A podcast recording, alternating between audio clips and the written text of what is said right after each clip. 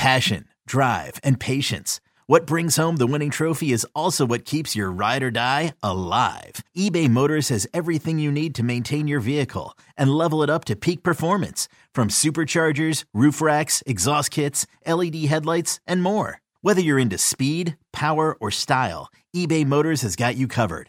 With over 122 million parts for your number one ride or die, you'll always find exactly what you're looking for. And with eBay Guaranteed Fit, your part is guaranteed to fit your ride every time or your money back. Because with eBay Motors, you're burning rubber, not cash. With all the parts you need at the prices you want, it's easy to turn your car into the MVP and bring home that win.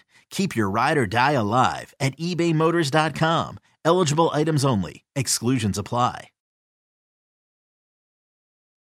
Welcome into the Autzen Audibles podcast. I'm Matt Premier Skopil on the show today, video only because, quite frankly, we're working in a hotel room where it's not set up for video. We don't think the band. It's Kaley Cuoco for Priceline. Ready to go to your happy place for a happy price? Well, why didn't you say so? Just download the Priceline app right now and save up to 60% on hotels. So, whether it's Cousin Kevin's Kazoo concert in Kansas City, go Kevin, or Becky's Bachelorette Bash in Bermuda, you never have to miss a trip ever again. So, download the Priceline app today. Your savings are waiting. Go to your happy place for a happy price. Go to your happy price, Priceline. We'll be able to hold uh, uploading the video. So, Well, the real reason is we don't look good. yeah, the reason is we don't look good. um, but yeah, we're here at the Resorts World Hotel and Casino in Las Vegas. We just wrapped up Pac-12 Media Day. Uh, as of this recording, on this Friday afternoon, there's technically seven more minutes left of Pac-12 Media Day. So I guess our we left work a little early on a Friday. Um, I don't think that's too bad. But Oregon is done. They they spoke uh, one like thirty to two ten or so. Uh, they they got out of out of Dodge. They've already left town. They're on the uh, private jet. Lucky them. Dan Lanning, Jeffrey Bassa, and also starting quarterback Bo Nix. Uh, Jeffrey Bassa is starting linebacker. Don't want to single him out. Um, let's start first with we haven't spoke since the um, preseason media poll came out.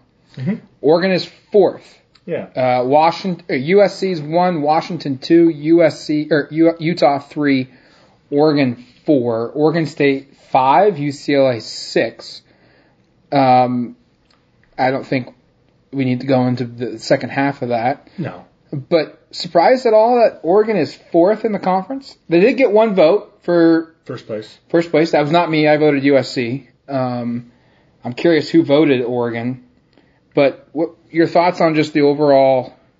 Yeah. I think a couple of things stand out. I, I mean, I don't have the vote totals in front of me, but Oregon State was also quite close to Oregon at five, which I thought was surprising. Um, not that I don't respect the Beavers. They beat Oregon heads up last year. They finished, I think, with the same conference record. Um, I believe. I might be wrong on that. Um, so, like, clearly a program that's on the rise, but I I think one that also had quite a bit of turnover.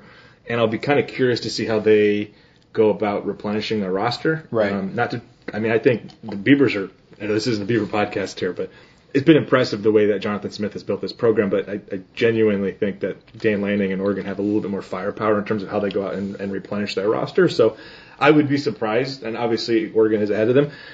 I, I guess I was a little surprised Oregon was fourth. You know, I know, I, you know, we were talking about this earlier, like they were pretty darn close to beating Winning. Washington and Oregon State and being in that conference championship game, and, and they just beaten Utah at home with Bo Nix on a on, with, with a bad wheel. So if that was a repeat in the championship game, um, it'd be interesting to see how that would have gone and how that would have changed things. But I, I, I think my takeaway is similar to the one I had on the the all conference preseason teams, where again Oregon wasn't very well represented, which is it seems a little bit harsh now, but I understand the logic based upon last year. And I would be really surprised again, just like I said about the all conference team, um, if Oregon does finish fourth. I think they're going to finish better than that. I predicted they'll win the conference. Yep. Um, I, I, I think they're I think they're better than a fourth place team, but I also know the conference is a lot better than it's been in past years. And if you finish fourth, you might be finishing fourth with six or seven wins in a really competitive league. So, um, but yeah, I, I guess I'm marginally surprised. I, I, I think Washington in, in particular is the team that I know they're two spots ahead of Oregon. That was just kind of like I don't know if I am quite there yet, but we'll see. Maybe maybe I'll be proven totally wrong, and, and they'll end up finishing right there, and it'll be USC Washington for the conference championship in Vegas here in what six months or so. Yeah, I, I had USC winning the league, but I had um, Oregon playing in the championship game. And the Pac-12, uh, I guess, poll that Brandon Marcello, 24/7 Sports, who was out here by the way at Vegas. Great guy. Uh, good to see Brandon. Um, he had us do some voting, and I said in that with uh, Oregon would beat USC at home, but in typical Pac-12 fashion, the Trojans would would nullify a playoff chance by upsetting Hmm. the Ducks in Vegas. So I think you and I are kind of along the same lines of at least Oregon getting to the championship game. Yeah. Um, you have them winning the conference. I have them losing in the championship game. But like you said, like there's Washington is it's interesting because they did beat Oregon. You have to give them credit for it, but you know some circumstances had to play out for that game to fall that way. Right. With primarily Bo Nix getting hurt, which and hey, look, And Washington made some great plays on the stretch. very we have, very we true. have to make that. Point. Very true. And injuries are part of the you know injuries are part of football. It's going to happen. And I, I, but I think you could also argue that if Bo Nix isn't hurt against Oregon State, they probably win that football game as well.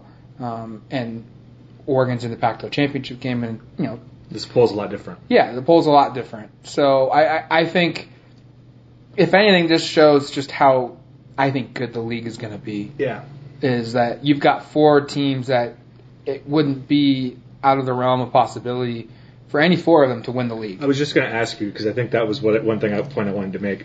You, how many years have you voted on this? It's been Like a, seven or eight.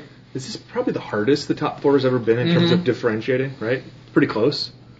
So I mean, I think that's part you have to put into like it's they're it's not they're fourth place in the in the poll, but it's also a league that has like four potential I don't know college football playoff Well, hyperbolic, but four really good teams. And even like, I think those four teams that we've talked about, they're all better than Oregon State. But Oregon State's a 10 win team from last season. And they they bring back some guys. They've added some guys via the portal. We think they upgraded at quarterback. Yeah. And we haven't even talked about UCLA yet. And, you know, they've done the same thing. They've added some guys. They bring a lot of guys back. And, you know, they could, you know, while they have bigger holes to fill, DTR being gone and um, Mike Bobo at receiver being gone and, and whatnot, you know, the league is really good. And I, I think it's not out of the realm of possibility that, you know, a team that finishes fifth or sixth in the conference could he, could have a couple wins over one of the four teams that we've been talking about for the for the championship: Washington, USC, Oregon, and, and Utah. Like, it wouldn't be a surprise to see Oregon State have wins over Washington and Utah this coming season. Like, that wouldn't be the biggest shock in the world. Um, so, again, I, I think the league's really good. It felt Pac-12 Media Day today felt a little bit bigger than it has been in the past. I don't know if you looked around, Eric, just Yeah. to see who was here from a media perspective. There were some heavy hitters. There were, you know, there there were people from ESPN, there were people from uh, the Athletic, there were people from uh, 24/7 Sports, The um, big dogs. the, the big dogs. There, yes. Um, there, there were, and you know, I think I saw someone from CBS. We saw someone from Sports Illustrated. Sure. You know, and that hasn't been the case every year. Um, typically, we'll see like one or two big media outlets, but all of them were pretty much present at Las Vegas for the media event, and probably for the interview that started at 8 a.m., which Yep. was George Kliavkoff, and that's where we should transition here. Agree. Um, interesting things were said by Mr. Kliavkoff. Uh, he definitely, I think, put himself in a corner a, a couple times. The very end of his press conference, when he said that you know today's focus was about football and that they didn't purposely announce any kind of a media deal. I'm paraphrasing here um, today because they wanted that focus to be on the players, the stories that they have within the conference, and I he did use the words on purpose, which which is very intentional. Yes, which led to everyone in the room, you, me included. Uh, wait, you didn't release the news on purpose. That means like, is it Is it done? done? Yeah. Here we go. And James Crepea, the Oregonian, asked the follow up question that everyone in the room was like, "Whoa, whoa, what's going on here?" Uh, and that's where he kind of put himself in the yeah, corner. you did, and that's. should I share the story about our weird encounter? Sure. Uh, I mean, like, I, I, I didn't think it. I mean, I thought George, just in general, like he's in a really tough spot to start, and I'll be very curious to see what this actually looks like, right? Because he spoke again today. We should note with a lot of confidence and a lot of Right. optimism that this is going to be a, a good number. This is going to. I think one of the things he said that was kind of interesting was that the longer this is played out, the better the offers have gotten for Yep. this media rights deal, which is interesting. Um, but I did think, you know, that, that comment he made about we purposely didn't release it was a tough spot and followed by James kind of revealed like he didn't really kind of sidestepped it, tried to be like, I didn't really think he clarified or, or I didn't, I guess I just didn't understand exactly what the answer was. Where he was going with it. Yeah, and, and uh, which led me to, to refer to him as a dipstick on the, as we walked on the escalator, which is only funny to us. But then I turned around and noticed that uh, Mr. Kliavkoff was right behind us. I don't think you heard us. I don't think he heard me, but uh, I, I, now maybe now he knows. Well, I don't think he's going to listen to this podcast, so I, I think you're okay. Hey, don't don't diminish our, our, our listenership, Matt. Maybe maybe George is a big big uh, Autzen Audibles fan. Uh, maybe, maybe, possibly. Um, but it was nonetheless interesting, and there that got a lot of people talking. Um, do we see a, a, a decision made relatively Soon. soon? Do we see something play out? And it was interesting that he he brought up the point that the longer they've waited has allowed them to have Yeah. a better deal presented on the table. Um, almost like Do you believe that? It's hard. It's kind of hard to know what that means. Yeah, I'm not sure. I, partly yes, because when the conference first saw USC and UCLA announce that they were leaving, they had no leverage, No. Yeah. and all these other schools kind of came. You know, all these other um, TV deals that were being presented to them, they had no ability to like leverage it. And you know, I bet you they were getting ten cents on the dollar, you know, but from these networks. Well, you don't have USC, UCLA, you, you you don't have stability. So if you want to lock in something, here's what we're gonna you know give you, and we're not gonna give you anything. And as the league has progressed, and really no one has defected from the conference, despite the Big 12's efforts to present a narrative that the conference is crumbling and it won't be here. And that may very well be true That might be the outcome. but nothing has happened. And even today, the Utah AD was on a panel and came out and was like, "We have, you know, they are one of the most popular schools to reportedly be looking to leave or being pursued to leave by the Big 12." And he's like, "We have no reason to leave. We're, all in on the Pac-12. We believe where we're go- where this conference is going." I think as this has played out, yeah, they've started to develop some leverage on the league side. Like, hey, like we've said, like our stability is good. We're, you know, noth- nothing, nothing else has happened. So yeah, you're gonna have to start paying the real, the real rate. Um, but at the same time, the messaging has been really poor. Well, You- You've said it's coming, it's coming, it's coming for almost a year now, and Yeah. it's almost like the boy who cried wolf. It's coming, it's coming, it's coming. It better be an awesome deal that the Pac-12 really comes out ahead, or you're going to get laughed at. Yeah, and, and the other part is is how much does this deal really m- matter ultimately Right. with college football expansion? Because is the number you know per represented school going to be com- you know comparable to what the Big Ten can offer? Right. I think we the reporting has been at least coming from George has been that we're going it's going to be comparable to the Big 12's number, but that might not even be the target number that really matters, right? Like the target number that probably matters, assuming the Big Ten wants to expand and add schools like Oregon and Washington, maybe Stanford and, and Cal, or you know those are the kind of the schools that have been mentioned at least in the last year. Like that's the number that matters, and that number based upon all the projections, is going to be much larger than whatever this number that comes out. And it does sound like something is kind of imminent. There's been Right. kind of buzz around. We should say I'm not going to get into reporting on it, but like there's been buzz that like something's coming down the pike soon in terms of this deal getting finalized, which I think is encouraging and exciting. But we'll see what happens. We'll see what the numbers look like, and, and you know we'll, we'll have some more reaction once that happens. But I, I did think, I mean, Georgia has been very intentional to I think come from a position of power and a position of confidence, which is kind of interesting considering it feels like, at least from the outside looking in, that, that There isn't any. Yeah, that, that you're kind of on a sinking ship. So. Um, you know, is this is this are you, are you on Titanic touting that this boat's never going down and then it goes down, or or are you actually in a spot here where who knows? Maybe we're going to be surprised. I hope that's the case, and that you know we, we learn in the next week or two that like, hey, this is actually pretty exciting and encouraging, and there's some longevity here. That would be awesome, I think. But um, I, I really don't know what to believe, and I, I'm guessing most people out there are kind of feeling similarly skeptical. He also said the league's going to continue to plant its flag in the Pac-12. Um, I think that's no surprise to In, anyone. in Las Vegas, Uh, yeah. What did I say? in, in, in Pac-12, Yeah, Pac-12 is going to plant its flag in the Pac-12. which yeah, I think yeah, I mean, it's, it's going to happen uh, uh, in Vegas, which I don't think is a surprise to anybody. They've already got the Pac-12 championship game. They have the men's and women's uh, basketball tournament here in Vegas. Uh, they have a bowl game here in Vegas, the Vegas Bowl. Uh, basketball, USC and Oregon on the men's side. I think Stanford and somebody else on the women's side are opening up college basketball this year in Vegas.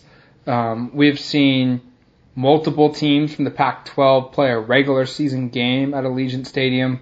Uh, I think the natural progression is it's played out fine in Scottsdale, Arizona, but move the baseball championship to Las Vegas. I would probably move the softball championship to Las Vegas. this should be the hub. Yeah, it, and the, he also brought up an interesting fact that it there hasn't been a lot of neutral site games played out west Hmm. for Yeah. he, didn't, he didn't specifically say what sport, but if you think about it, like the NCAA tournament was just here in Vegas for March Madness. I wouldn't be surprised if the league continues to try and get that out here for more often for both the men and the women. Now that the NCAA's opened the door for Vegas to host stuff, um, but I wonder if we're going to see more of like what Oregon did against Georgia, and But out and here. but out here at Allegiant Stadium. I wonder if the league's trying to generate that type of a matchup for the conference for football, which they should 100% be doing. Uh, there was an idea that was floated on our message board, and I don't have it pulled up in front of me, so shame on me. That this, maybe this person's listening that suggested like it would be great for like the second week in September to have like two of the Pac-12's marquee brands play games back to back at Allegiant. Oh, I'm on board for that. I've I've thought the same I, I thing. think for that's a great idea. Yes. I mean, you play you play like a Thursday night game at Allegiant Stadium, and then you play a Saturday game at Allegiant Or you can do a Stadium. double header. It's probably hard to do a double header on the surface, but yeah. those- Yeah, if, it, if the surface was turf, then or is it turf? I can't remember. man, we've been in it a couple times. We should know that. Yes, I know. Uh, but I think you can get really creative, like in maybe in November or something, or not November, but around Pac-12 championship game date, which was December 1st this year. Like, why are you not playing on like Thursday, Saturday, Sunday marquee non-conference basketball games Mm. in Vegas so that you know like you you strategically look at it and say okay like Oregon let's say is going to be a really good football team this season. We're probably going to have a good chance that Oregon gets to the to the college the the Pac-12 championship game. Let's not invite them for a, a non-conference game for basketball. So instead let's bring Washington and Arizona and Utah and Right. or, or, you know Colorado or somebody Arizona. like that. Yeah, Yeah. and you throw in you know a huge two huge fan bases from a basketball standpoint, plus your Pac-12 championship game standpoint, and now you've created a hub, like you said. Vegas, Vegas is a hub. It, it's it's going to be a hub. It's going to continue to be a hub. Um, no surprise there. Um, any other t- major takeaways that you could think of from? Well, the, the the one thing, and again, I my internet's kind of kooky here, so I'm, I'm not able to pull up the full transcript. But, I have it. But George reiterated a couple times the order of operations for this was, I think, agree on media deal, sign Oh, it, yes. and then and then look to expansion because the, the question was brought up a couple times about like what's going on with San Diego State, and of course he didn't want to talk particulars, but I thought that was kind of. I don't know if it was that notable, but it, it sort of maybe. I've got it for you. Yeah, go ahead. The quote goes regarding potential expansion, while we have already done the due diligence on expansion candidates many months ago and significantly narrowed our focus to a number of schools, our sequence remains unchanged. First, we conclude our media rights deals, then our schools will sign our grant of rights, which has already been negotiated, and only then will we decide on potential expansion.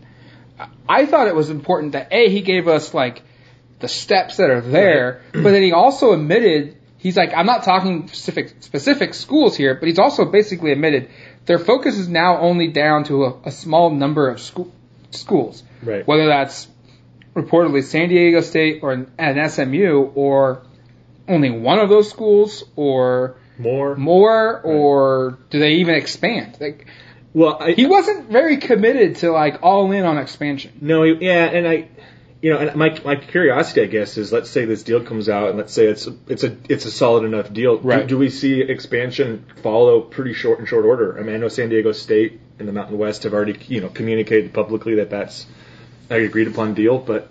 I don't think, unfortunately, I don't think a school's word means a lot right now. Yes. which is why you know everyone's clamoring about what's going on with the Pac-12. So I'll be, I'll just be curious to see once once we get to that first order where they agree upon the media rights deal, it's signed by all the member schools.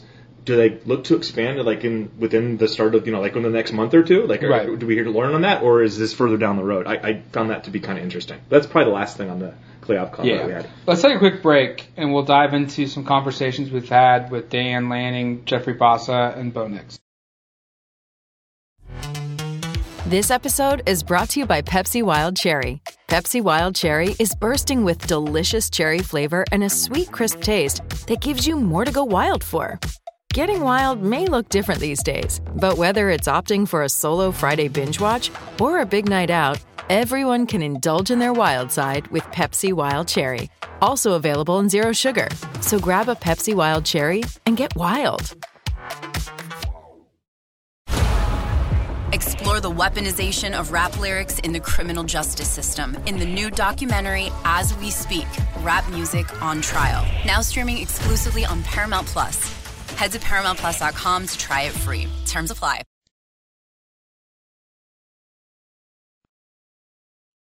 All right, welcome back to the Autzen Audibles podcast. Um, halfway into the show now. We got some opportunities to mingle a little bit with, with Dan Lanning. We both ate lunch with him today.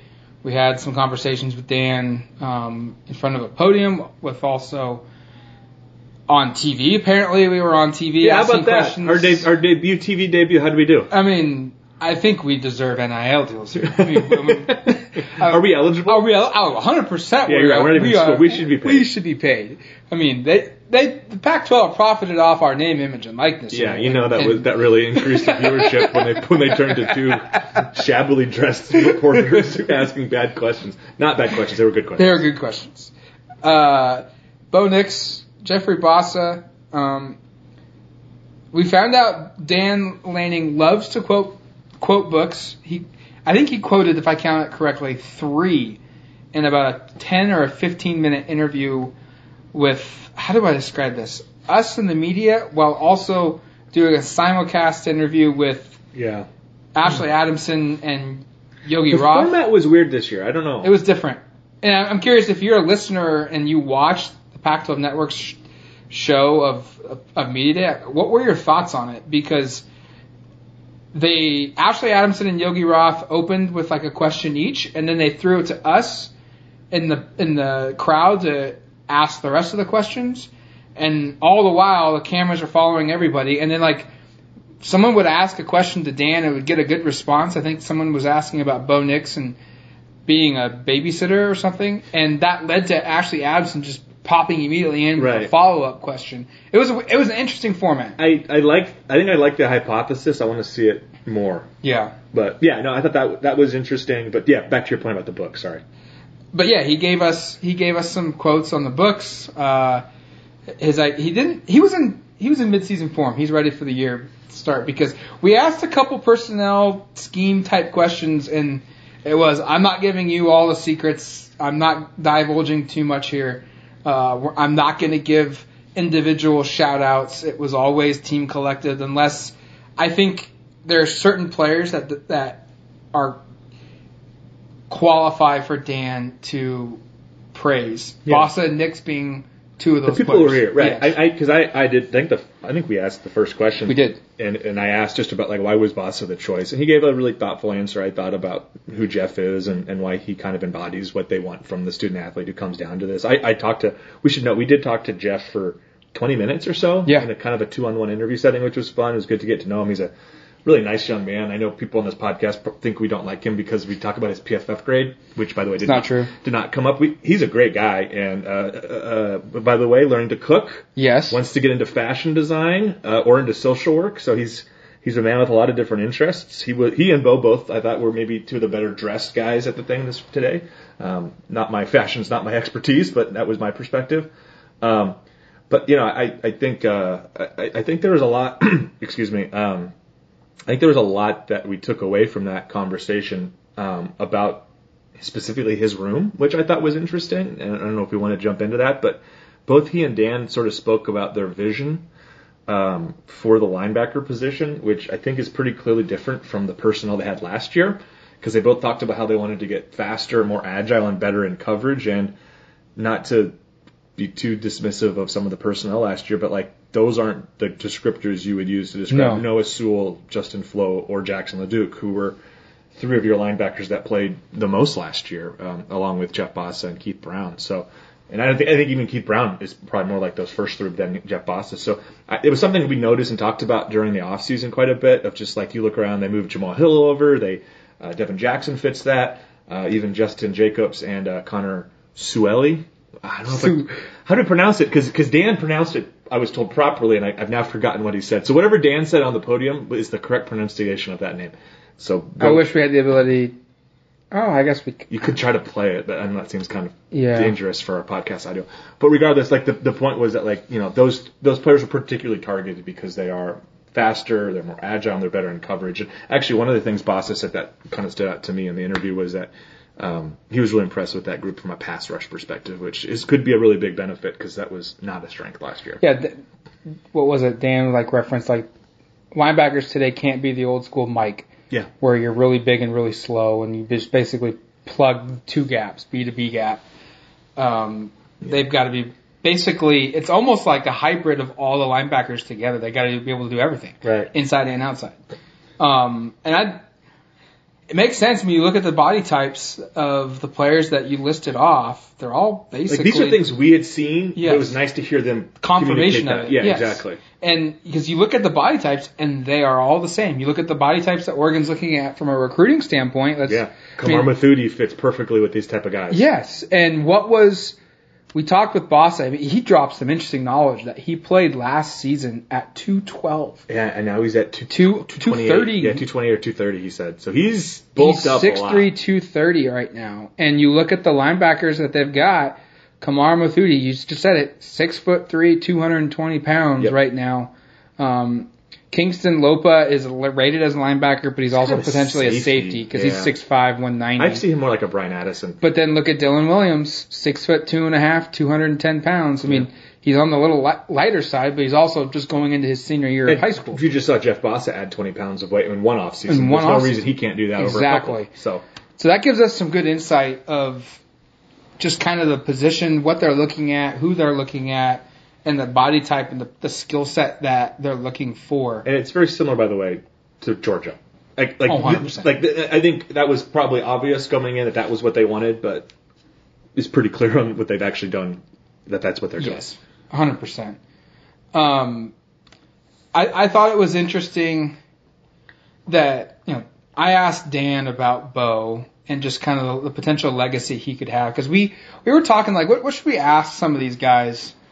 You know, because we're going to talk to them. We're going to talk to Bo here in about 10 days when Oregon has their own media day. And, you know, we'll probably talk to Bo after the first day of football practice in, in fall camp, which will be three or four or five a week, a week after that. And then we'll probably talk to Bo again, you know, three weeks after that. And then one more time before the game starts. And then every day before every game. Yes.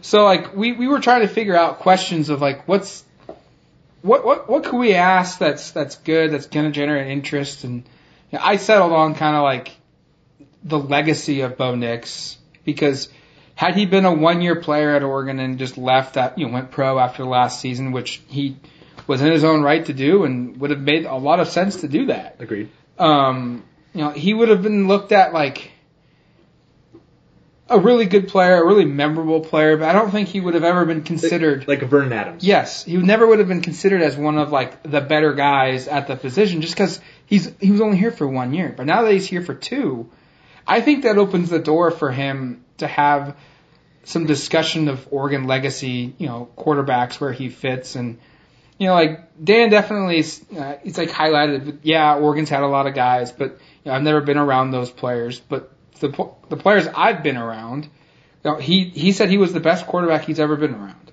and you know, I I think Dan's been around some good quarterbacks, whether it's at ASU uh, as uh, a GA, or when he went to Memphis, or when he spent some time at Alabama, or when he spent his previous stop at, at Georgia. Stetson Bennett's not bad. Yeah, I mean that that's saying something, and I think if that, you know if that's going to hold true, like Bo's probably going to have a chance to to position himself where he's going to be in the in that echelon of not the best, but one of the best quarterbacks, at least in the last 25, 30 years of Oregon football. No one's catching Marcus. Even if he wins a Heisman Trophy, you won't No. have the whole career there, and the, and just the way he, I guess, embodied the program and was kind of like. By the way, it was a slight digression. Netflix had that quarterbacks documentary. I've told Right. About. it. I actually asked Bo. Bo has watched it. He's a Yes. fan of it.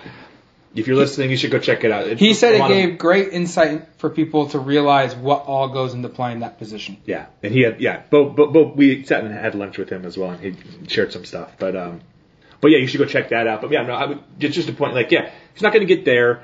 Um, at the really strong season, he can surpass you know the Darron Thomases of the world, the Akili Smiths, the Joey. I don't know if he can get past Herbert. No, I don't know. I don't think there, but I think that like I think it's Mariota and Herbert, and I guess maybe I don't know. Fouts didn't really accomplish as much here, but just in terms of his legacy overall, like that's kind of the top group. Like Nix can put himself in that next. He can Tier? put himself in the next tier with the guys I just talked about, like Darron Thomas and Akili Smith. Where's Joey fit? I always have a hard time with him because I think they marketed him so well, but if you go back and kind of look at the numbers, I know that's probably unfair. It's not quite what you think it would be.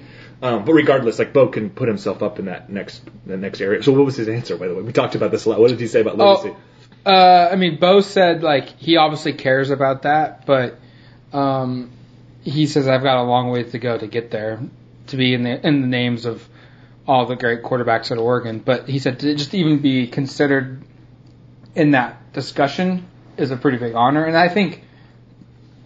I think I think it's possible. I think Yeah. it's there. Oh, yeah. And I mean, and if we're talking like individual goals, like he didn't come out and say like I want to be known as the best quarterback to ever come from Oregon, but like I think that could be you know a goal that he could attain is to does he enter that that top echelon of Oregon quarterbacks in the last 25 30 years? I think that's possible. He's not going to be like you said no one's going to surpass Marcus. I don't think he has the ability to surpass Justin. He needed to have gotten to the playoff or gotten to the Rose Bowl Yeah. last year Yeah, the- came back and done it again the longevity and the Eugene Yes. connection, the fact that he's, I think, going to be probably the best athlete to come out of this school, bar none, from Yes. a sports perspective, with the way he's playing professionally. Probably hard to match. But you're right. I think that it's on the table that he's that, that next guy. And and again, if we're projecting, and like I am, that they're gonna he's gonna win the or that the Ducks are gonna win the conference, and you have them playing in the game, that means he's gonna have a fantastic year. Like if we're Oregon to get there, that that that is a, a necessity. So. Um, there anything else with Bo? Um, he talked a little bit about like improving on his pre-snap stuff. Um, but he said like I asked him like you were so good last season, like tied the conference record for completion percentage.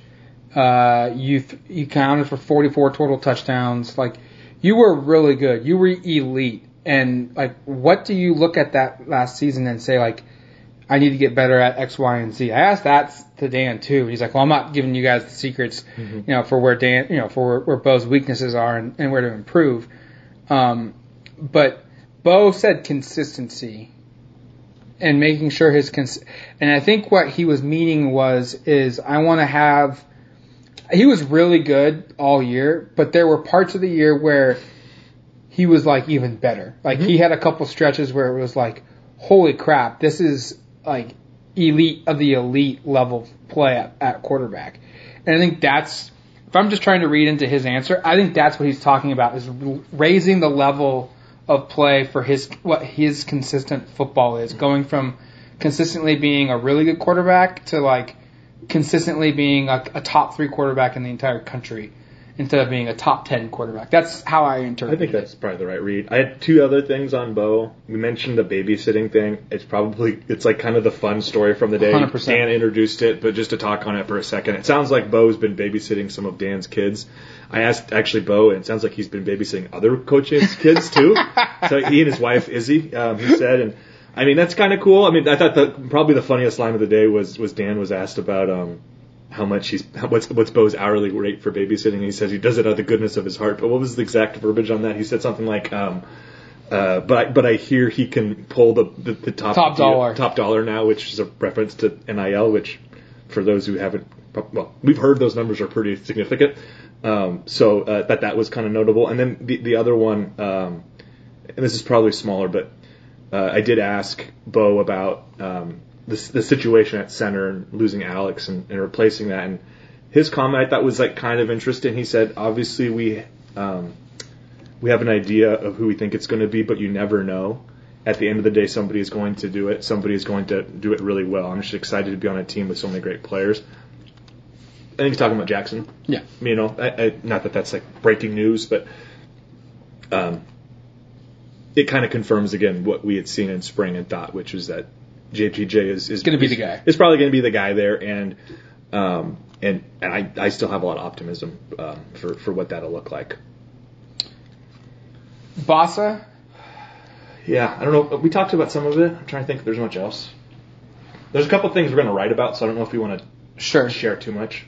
I, I just think this is a guy that he's not like as goofy or as like air quote marketable Right. as the predecessors of his position, um, most notably Noah Sewell.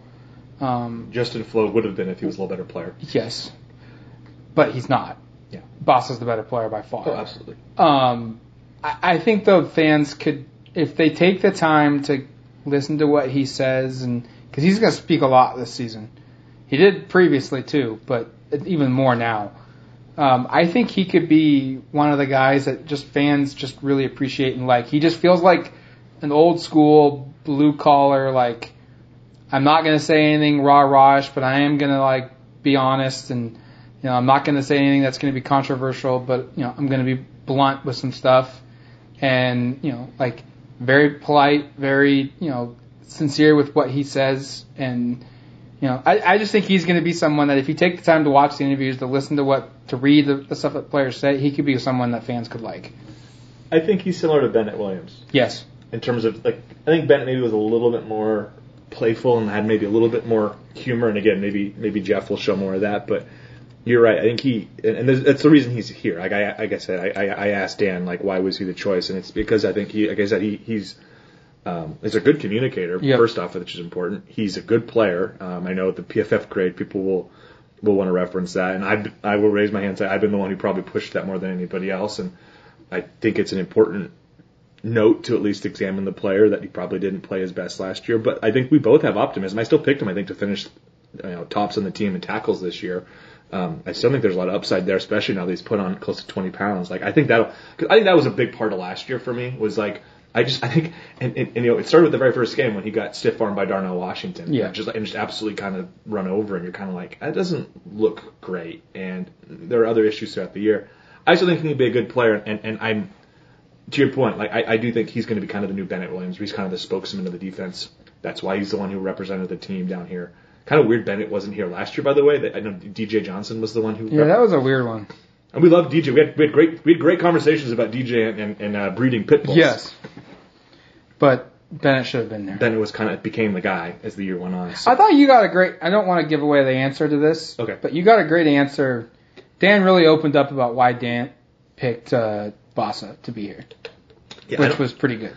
Do you have the quote? Because my I, I've only got my internet. issues, I've only got the uh, the quotes from the players. If you give me a second, Okay, I can try to filibuster here. Um, Jeff said his uh, his go to meal to make would be uh, shrimp alfredo. yes, quite interesting. Big big chef guy, he said. He's becoming a chef, he, or not becoming a chef. He's learning. He's teaching himself how to cook better, which has been good for his nutrition. He said so. Okay, so you said speaking with Jeff earlier, he talked about how it was a big honor to be here. Why was he the right choice? That was your question. Uh, Dan said, "Yeah, Jeff is just a great example of a guy that's put in the hard work. He's made a position change early on in college. Now begun through the process of changing himself, his body." Really became a student of the game. He's a guy that lives by example. Um, there's more to that, you know, to that quote that he gave, but I think he's like, look, there's players that coaches dream of like, we need to copy this, carbon copy this guy Right. from a from a how he handles himself, and defensively, that's probably one of the guys that they say is Jeff Jeff Bassa, just carbon copy his persona, his approach to everything. Yeah, and I was thinking today about like who, because Bo's obviously, when you have a quarterback like this, he's going to be the rep. I think seven of the schools had quarterbacks represented, which was a lot. which was impre- I mean, which speaks to the the league and its quarterback talent. But like, if it wasn't Jeff, who would it be? It would probably be like Brandon Dorlus, and I think Dorlus is probably a little more fun to talk to. Right. But I think it's more likely that Bassa, you know, conveys the proper. Me- I mean, not that Dorlus is going to get totally out of line, but between the two of them, it's more likely he's the one that maybe says something that Dan's like, eh, maybe, Eh, maybe we shouldn't that. have brought him here. um, yeah, no, I, I, and, and again, we'll have more content um, from our, our time with Jeff that I think fans will, will like reading um, throughout this week. All right, that's going to do it for us here on the Autzen Audibles podcast. We really appreciate you guys listening to the show. Get ready. Football season is quickly approaching. The frequency of these podcasts will be going up relatively soon. But until then, you've been listening to the Autzen Audibles podcast. Talk to you, folks. New CBS Monday. NCIS is back. We need all hands on deck. So grab your gear. NCIS! And join our elite team. What are the charges? Murder. New cases to be solved. Double tap to the chest. Same caliber as the murder weapon. And new criminals to catch. That's the bomb maker. Where's the bomb? A new NCIS. Monday, 9, 8 central. On CBS. And streaming on Paramount Plus.